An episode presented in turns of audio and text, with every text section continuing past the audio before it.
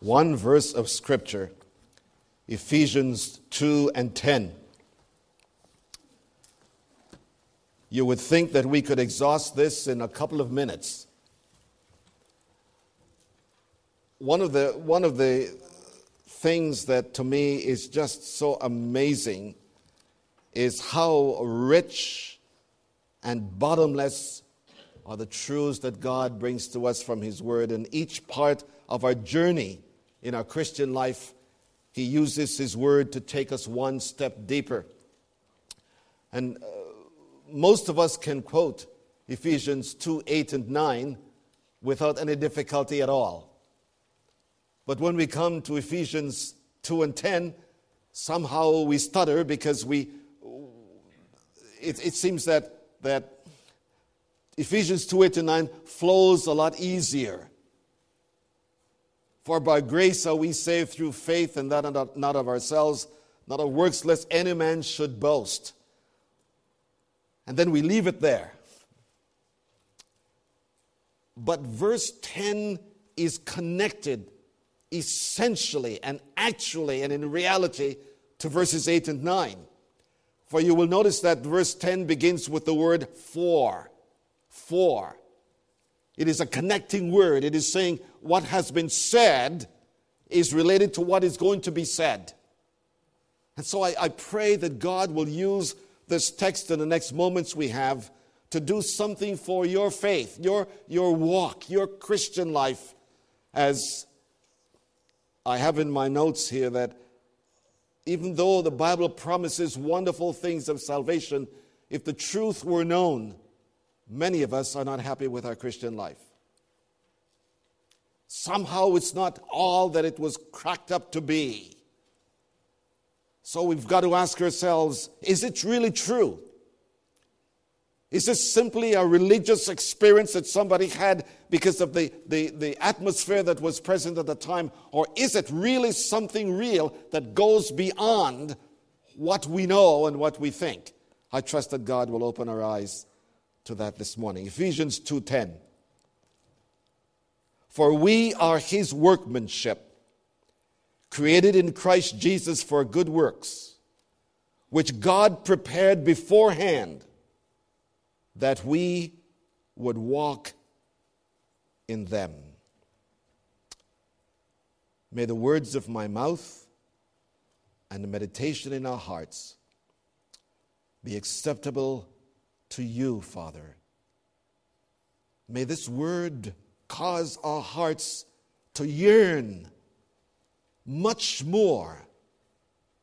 For, Lord, that is what it promises. May we see it, may we desire it, may we receive it in Jesus' name. Amen.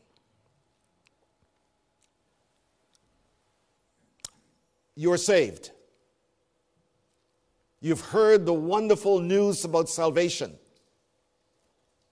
And, and now you want to ask yourself now that I am saved, what?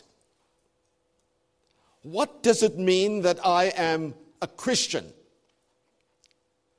Years ago, when I was in college, I heard someone making this, asking this question. If, if you were arrested for being a Christian, would there be enough evidence to convict you? If I were arrested for being a Christian, would there be enough evidence to convict me? And so we, we come to a verse like verse 10, and, and we ask ourselves the question what does it mean to be saved? Is that, is that a closed door that once I am saved, that's all I need to worry about? My life from now on is my own. My life from now on is to be lived the way I want it. Well, I think that perhaps this is where the problem comes in. Because God does not finish His work in your life or mine once we become Christians, He begins His work. It is a journey, a journey that has dynamics, a journey that has hills and valleys, but a journey that has destiny. We know where we are going. We know why we're going. And so this morning, for the next minutes that we have, I want to take this verse and I trust that the Holy Spirit will enlarge your sense of what your salvation means, that it will make a difference to you and to me what happens tomorrow morning or even when we leave this place. Paul uses a word, a very interesting word. He said, We are his workmanship. And I have titled this Spiritual Reconstruction. That, that, that, God, when we become Christians, begin reconstructing our lives, your life and mine. But I want to look at the particulars this morning, the particulars of reconstruction. Now, I am not a construction man. I know almost nothing about carpentry. I did some when I was in college because that, when I stayed on campus the one year, I, that's what I had to do. But I have never mastered a hammer. I have never mastered, you know, I, I painted last week, uh, the week before, I painted my, the, the rails on my, my house in Salem. And I was almost in a suit because I was sure I wasn't going to drop any paint on that, floor, on that, that place because I don't want to clean it up. My wife came out and she looked and she was, she, she was not too sure. Don't you want to put some paper there? I said, I will be fine. I will be fine. When I, when I fixed our door a couple of weeks ago, I was ecstatic. I called Christopher. I said, I fixed the door. It was no big deal about it. I'm not a construction man. But this much I know. I've talked to people who, who have said, I've lived in, when we moved in this house, this wall wasn't here, this room wasn't here. We did some reconstruction, and some of you are, are excellent at that kind of a stuff. And you had a goal. You wanted more space. You wanted the kitchen to be uh, uh, attached to, to, the, to, the, to the dining room. And you're able to do that thing. Well, I want to suggest to you that that's precisely what we have in this verse.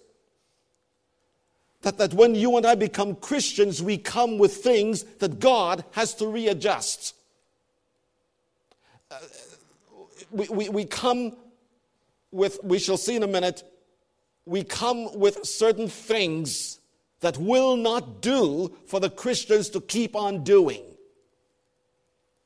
So let's, let's look at the, what is needed. What are those skills that are needed for reconstruction?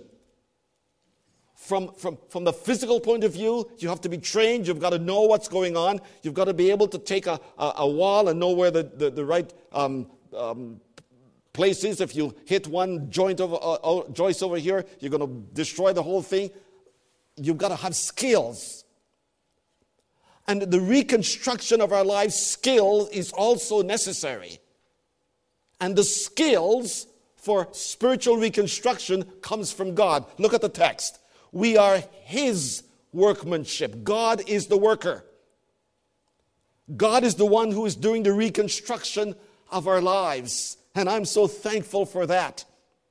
Because you see, if, if, if I had to reconstruct anybody's life, I would make it the way I think it ought to be. If I had to reconstruct anybody's life, I would say, This is what you should be doing. But when God is doing it, when God is reconstructing our lives, He has the skills that are necessary to take care of what needs to be moved, how much it needs to be moved, when it needs to be moved. He has the insight. He has what the wisdom to take everything and make them what they are supposed to be. Let me tell you what I mean by that.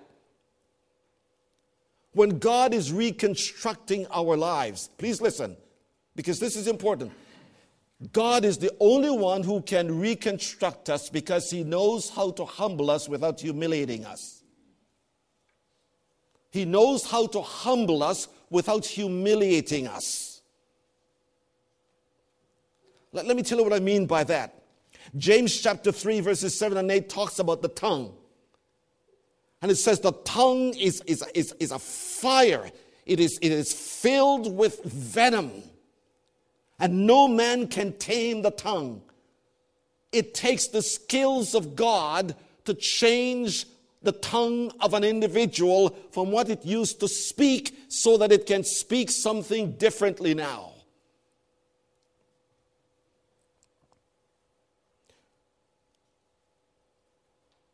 In John chapter 8, the Pharisees brought this woman to Christ and they said to him, We have found this woman. She has been caught in the very act of adultery. The law says this is what should take place in her life. What do you say? And with the skills of heaven, Jesus said, Let him who is without sin cast the first stone. And all of a sudden, the accusers began to get very guilty and they began to withdraw. Jesus knows how to humble us without humiliating us. The skills that's necessary.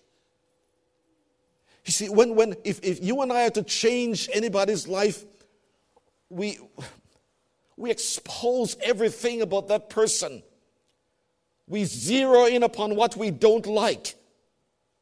And what we're trying to do is to fashion this life after what I want it to be rather than fashioning, fashioning that life in what it ought to be.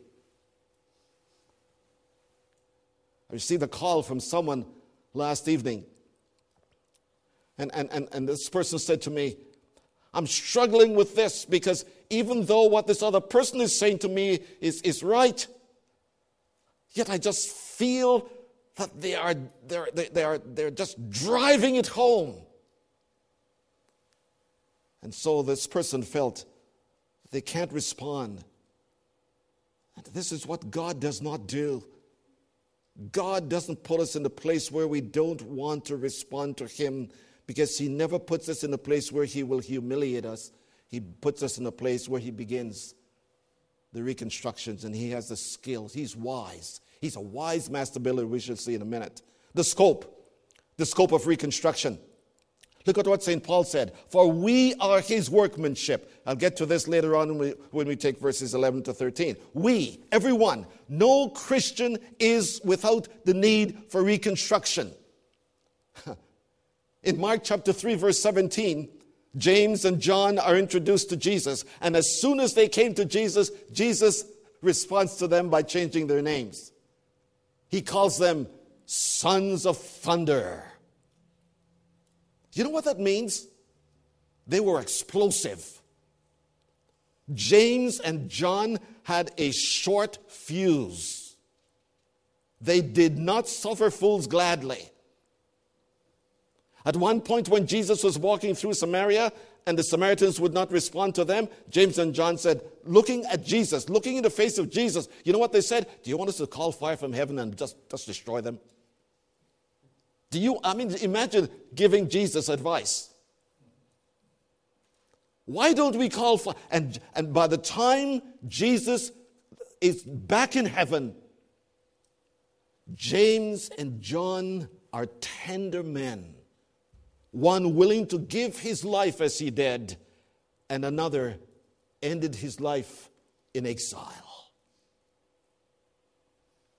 We, you and me, it doesn't matter what background we come from, who we are. The moment we become believers, God has to begin his work of reconstruction. So 2 Corinthians 5:17 puts it this way, if anyone is in Christ, he or she is a new creation. There isn't, there isn't a human being who becomes a Christian who does not need this reconstruction. It can be our thought life. It can be our tongues. It can be our attitude. It, it, it can be a hundred and one things things that, that, that you and I did not think possible in our lives under certain circumstances brings out those very same things. I'll uh, bring out those very same things. And we find ourselves wondering, am I a Christian? How could I, how could I have thought that, that kind of a thought? How could I have done that kind of a thing? Well, my friends, that's because we are born with them. We're born with them.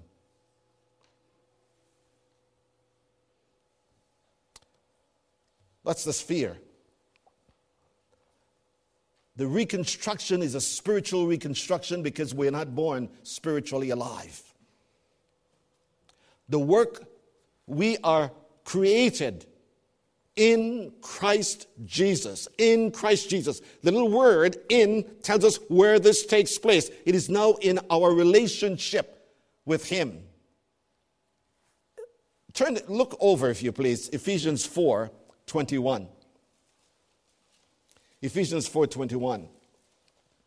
Indeed, if you have heard of him and have been taught in him, just as the truth is in Jesus, that in reference to your former manner of life, you may lay aside the old self which is being corrupted in accordance with the lust of deceit, and that you be renewed in the spirit of your mind, and you put on the new self which is in the likeness of God. Every spiritual victory now that you and I will experience comes as a result of this new relationship See, we are not saved to remain the same as we were saved. Let me repeat that again. We are not saved to remain the same as when we were saved. We are saved to move on to something else, and if we do not move, then the Christian life becomes boring. If you struggle with the same things over and over again, you, you wonder, Am I really saved when I am told that if any man be in Christ, he's a new creation, old things are passed away, and behold, all things are becoming new? How come I am not new? Why is it that I still, I still struggle with my mind? Why is it that I still think the same way I used to think? Dwayne and I were talking the other day, and Dwayne was telling me about his experience when he became a Christian. uh, he was nailing a nail and he hit the wrong nail. And when he hit the wrong nail, he didn't use the same language he would have used a couple of weeks earlier had he, had he hit that nail at the same time, in the same place. You see, there was a new, there was a new man reconstruction. God was reconstructing Dwayne's language so that when he hit the nail, he didn't have to use those words that before would send that thing below. You know, where they, I had a friend of mine in, in, in Toronto. he was telling me about his sister who became a Christian. And he said to me, This is what he said to me, quote, you know, she had this Christianity thing like you, like you, and he said, it was a hell of an experience. So I said, no, it wasn't a hell of an experience, it was a heavenly of an experience. Because that's what it is. All of a sudden, you find yourself with a new appetite for spiritual things that wasn't there before. All of a sudden, you find yourself wanting to get into God's Word. You want to pray. You want to be with other Christians, not so much because of what you can get from them, but what happens to you when you are with them. They don't have to give you anything, you simply receive because you are sharing spiritual things. I had breakfast with a friend of mine this past Friday morning. He, he, he goes to the Alliance Church in, in, in Salem. And, and we sat down. And, and Bruce was talking to me, and I was talking to Bruce. And as, as we were leaving, we shared how rich an experience it was to sit and draw from each other those spiritual values that God is working in our own lives. Someone else from a different church but who was experiencing that spiritual input. And he, he shared with me something I didn't know. And he talked about his married life. And he said, Winston, I was searching outside of Jesus to try and find, and I made a mess of my life. And when I came back, what a rich experience it has been because God has given me now a fresh insight, new insight into my relationship with my wife. God is giving me something I never had before, and He's, he's expressing His joy in spiritual values. That's, my friend, is what happens when reconstruction begins. Let me quickly go on because our time is almost gone. I can say a lot more. Let's look at the program for reconstruction. The program. God is working, is making out of your life and mine. The word is workmanship. Workmanship. He's doing this good works, he said. This, his workmanship is now a part of the good works that God is actually doing. It is not works for my salvation, because we can't work for that. Ephesians 2 8 and 9 tell us. But it is work because of our salvation. And now we are able, we're able to do things that will bring satisfaction to us as well as bring glory to God. When I, when I become a Christian, I am now doing things that are pleasing to God. I find myself not wanting to do anything other than pleasing God. We find in 2 Corinthians chapter 5. His workmanship is a work of art. Let me, let me pray see this for you. What he is doing, he is making your life, every believer, he's making our lives something of an art, something of beauty. The old word, our English word poem, comes from this word, but it doesn't carry the force. What it is, God is the master artist who has provided good works for you and I to participate in so that in, in doing those good works, we become a thing of art. People begin to admire the way we handle pressure. People begin to admire the way we handle disappointments. People begin to admire the way we, ha- we handle discouragement. Because in all of those things, God has beforehand provided, has works which respond to those things. What, what are those words? Our thoughts, our words, are deeds in which righteousness and holiness of the new life manifest themselves. There are works for which we are said that God, before we were even born again, God prepared these works so that when we are born again, those works become our lifestyle. They are impossible without Christ, and only a new creation is capable of providing that kind of a life in a person's life. Only a new creation. We are his workmanship created. The Greek word there is the same as the Hebrew word when God created the heavens and the earth. So, this, this workmanship is something that only God can do, and He has done it. You see, I'm not, I, I don't get saved and wonder, what do I do now? I get saved, my friends. I become a, a Christian, and God begins this reconstructive work in my life. The product then is good works.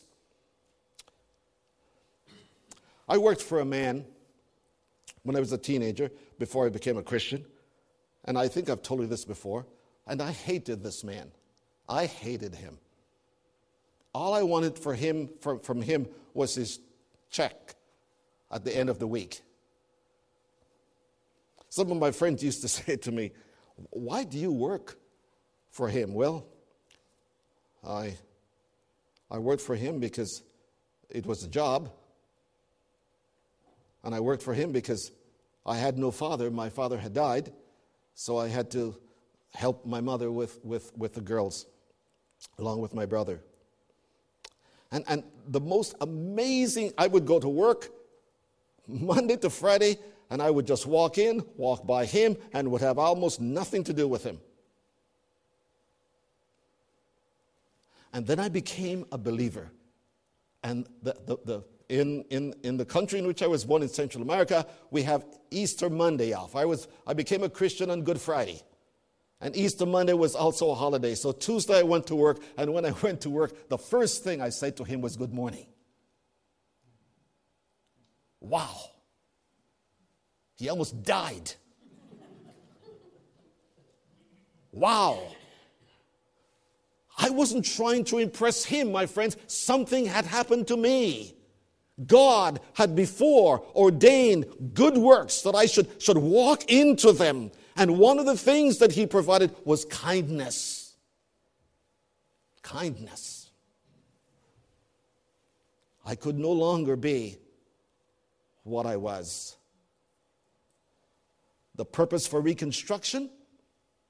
The purpose of reconstruction? King James says, God, we are his workmanship, created in Christ Jesus for or unto, unto the moment we're saved. This is what our life in Christ begins to happen. When Michelangelo was, was doing his masterpiece, he, he was doing his work as he chopped away on, on the stone, shapeless rock. And someone said to him, what, what are you doing, Michael? And listen to what he says. He says, I am, I am liberating an angel from this stone. I am liberating an angel from this stone. In other words, my friends, when you and I, like this stone, you and I are, are just blocks. You and I are born in sin, doesn't matter who we are. But when we come to Christ, when we become a part of God's family, He begins to liberate us from the past life we used to live. No one tells us we have to. No one sits us down and say, now that you're a Christian, you don't do this or you don't do that. No, my friends, that's legalism. What takes place is that because we belong to the family of God, we, are, we find ourselves just getting rid of those things voluntarily because we have a new purpose. We have a new person we're seeking to please in our lives. This is what we were born again for. Our Christian life is so that God can make beautiful arts out of our lives. We are God's work of art. God is the sculptor who is working, who is taking, chipping away, bringing the angel out of this rock of my life and yours. Lastly, the plan for reconstruction, the plan that we should walk in them. God has prepared pre-arrange a sphere of moral and spiritual action in which we are to walk. My Christian life is not to simply stand. It is not to simply sit. It is to walk. There is a new dynamic, a new direction. I was, I was telling this group of students I was speaking to a couple of weeks ago. I said, You know, the last thing I thought I would ever be would be a preacher. That's the last thing. A singer, yes, because I won prize for singing. But singing has never been a part of my life ever since I became a believer. That God gave me the gift that I'm using this morning has been the deepest conviction and joy of my life that I should walk in it. If I should try and do anything other than what I'm doing now, my friends, it would bring no joy to my heart. That's the plan of God for me. But that's the plan of God for you. It might not be that you'll be a preacher. Because it is not, it is not preaching that makes me a Christian. It is because I'm a Christian. And, and what God is doing, wherever, wherever you are, wherever your place of employment is, whatever class you find yourself in, whatever school you go to, God wants you to be a work of art. He wants your life to be shaped by Him so that people do not question whether you're a Christian. They ask, Why are you a Christian? Tell me about it. Let me close with a true story. There is in Illinois, outside Chicago, uh, outside uh, Detroit, Michigan, uh, something called the Heidelberg Project. The Heidelberg Project. You can go to your, to your um, internet and find it. Very interesting thing. Took time to, to look at it myself. And what this is, if you have been, has anyone in here been to Detroit? One, two, three, four. It's the ugliest city in the world. There, there are places in Detroit, Michigan that are still the way it was in the 1960s when they burned it down to this day. I got lost one day driving through Chicago and I thought, oh, what am I going to do? That, they didn't have any GPSs then. A fellow by the name of Tyron decided to do something about those ugly, dirty, filthy places around the city of Detroit and Heidelberg. He's an artist.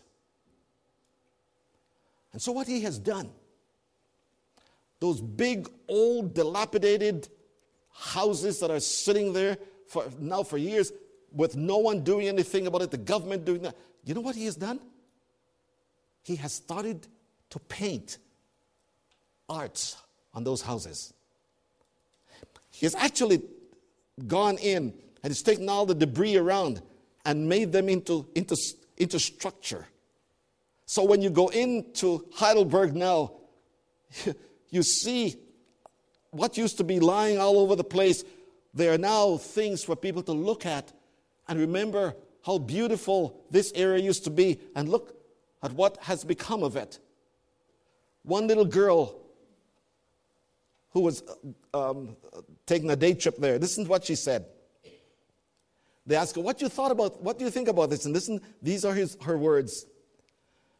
Someone has taken a whole bunch of junk and made beautiful art out of it. My friends, has God done that to your life?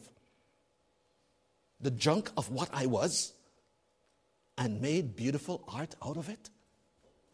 Those, those, those, those buildings now, there are people can have a good conversation about them, not disdain for them. This little girl said someone took the junk. Listen, God is the only one who can take the junk of a life and make it something that no one else is capable of doing. I know that I was this, but by the grace of God, He has raised me up. And now I am a new creature, and I am constantly become God's masterpiece. That's what He has made us to be, friends. This is what Ephesians 2, this is when the Christian life becomes meaningful. When God is making you His project he knows how to humble you without humiliating you. He knows how to remove all those things that used to be a hindrance to our lives and then making us a demonstration of His power. So no one asks whether we are Christians. People assume we are because of how we now handle life. Let's pray. Oh God. This is your word. And you have promised us something more than just being saved. We don't have to pressure people to become something when they realize that God has made it all possible for our lives to be more than it is. We are your workmanship, your art your masterpiece. Whatever you have to remove in my life, remove it so that I can be seen as the masterpiece of God. So that when anyone asks, How? I have only one direction to point, and that's up, because I am a work of God. We are a work of God, and God is the maestro. In Jesus' name, amen.